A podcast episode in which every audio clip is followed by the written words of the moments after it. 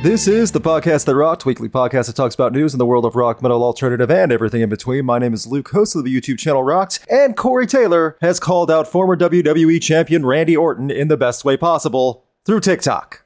Technically through all socials, but I just wanted to say through TikTok. Corey Taylor, who has his own solo album, his second, C M F two, coming out later this year, and its solo tour, along with running on a Slipknot tour, has been a busy man. However, that did not keep him from wishing well to Randy Orton, who is returning to the ring after a long hiatus due to back injury. Corey had this to say. That's right, I got something to tell you, Randy Orton. You think you're going to come and get this belt from me? You got another thing coming. You may be the strongest fucking opponent. Come this time tomorrow, M S G, Madison Square Garden. We're about to get down, motherfucker. Yeah! Kind words from the longtime wrestling fan Corey Taylor, who has had his own history with N X T, and definitely, definitely will try to attack Randy Orton. I promise it'll happen. Side note, Corey Taylor, if you're listening, feel free to ever attack me on video all you want. I'll make you look like a million bucks.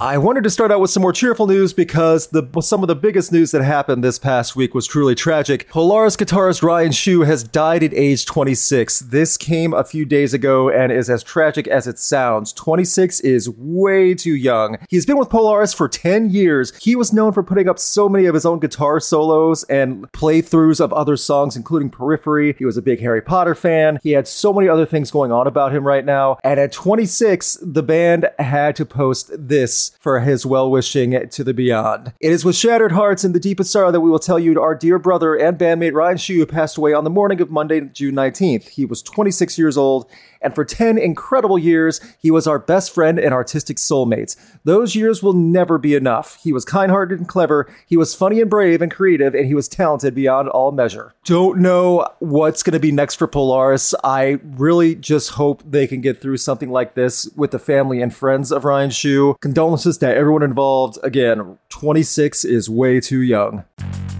In some side project news, Volbeat's Michael Poulsen has launched a new death metal band called As In Hell and released a new song and announced an album. This has been a fully fleshed out project, and I have to say the new song Fall of the Loyal Warrior is definitely on par with doing death metal. This is very impressive. Was not expecting this from the rockabilly style band of Volbeat, but Michael Poulsen is a multi-talented instrumentalist and singer. I'm definitely willing to bet he has more creative ideas and thoughts than people give credit, and this is something that I'm kind of Kind of glad seeing musicians try out, something very out of their wheelhouse, but able to execute. You can find more information on rocked dot net as well as all the Volbeats and Michael Poulsen's social media. You can find the new song from As In Hell on YouTube as well. We'll be playing it on New Music Night. Up next, I don't know, twenty-one Pilots, one of those guys going death metal. That'd be perfect.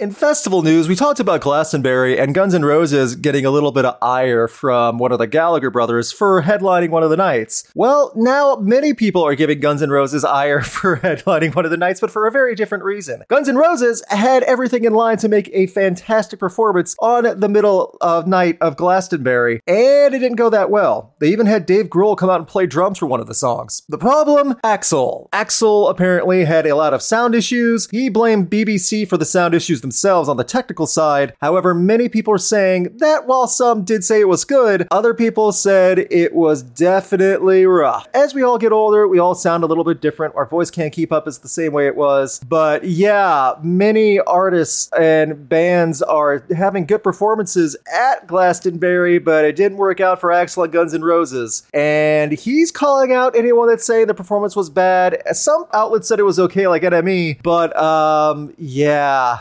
It's not looking great for Axl, who has had some very hit and miss performances with Guns N' Roses over the last few years. His voice just not holding up as well. To be fair, though, it sounds like it did start on time. Correct me if I'm wrong on that, but the last time I saw Guns N' Roses, it was forty-five minutes delayed because Axl had to be helicoptered in, had to make a big flashy performance. And yes, it sounded awful. For those of you who were a bit confused or on the fence about Avenged Sevenfold's latest album, Life is But a Dream, or flat out hated it, that's okay according to M Shadows, who said, it's okay to hate this record. There's no right or wrong answer. It's not really our job to figure that out. It's just our job to put out something that we totally back and we appreciate. That's a fair statement coming from a musician who said he was influenced by hallucinogenics to make this album. He says it's okay if you don't like it. This is the first album in seven years as well, so to say that with the ongoing tour coming up, at least it looks like that he's aware that that people were not going to receive this with open arms, but they embraced it anyway. I, for one, was pleasantly surprised with some of this, even though some of it was definitely awkward, to say politely. I will say Life is But a Dream had some shining moments. I think it also suffered from pretty rough singles. We Love You is the weakest of the album. There was much better on there. That being said, I also get it if you don't like it at all. If it's not for you, I still think Avenged Sevenfold has a lot of material that's great. I still also think Avenged Sevenfold's going to do fine live. That being said, don't know how many of those songs are going to translate well to a live performance. If they try to do the G O D sequence live, I'm not sure that's going to get the reaction people want. It won't be boos or people hissing or throwing stuff. It'll probably just be confusion and weird looks and people just looking at the ground, either bored or confused again. Finally, we're going to talk about Billboard Mainstream Rock's Top three of the Week. Each week, we try to cover the top three songs that are blessing and or plaguing rock airwaves. And there has been a slight change. Staying static at number three is Jelly Roll's Need a Favor. Going down to number two is Rescued from Foo Fighters after a long raid at number one. And coming in at number one, Metallica with the title track, seventy-two seasons. I would be okay with this, but this also proves that, you know, Billboard's kind of behind the time. seventy-two seasons was out before the album, at least. And man, oh man, a song like this definitely doesn't do as well for Billboard and rock stations, F M, even satellites. However, it's Metallica, so Billboard and F M radio will drool over it.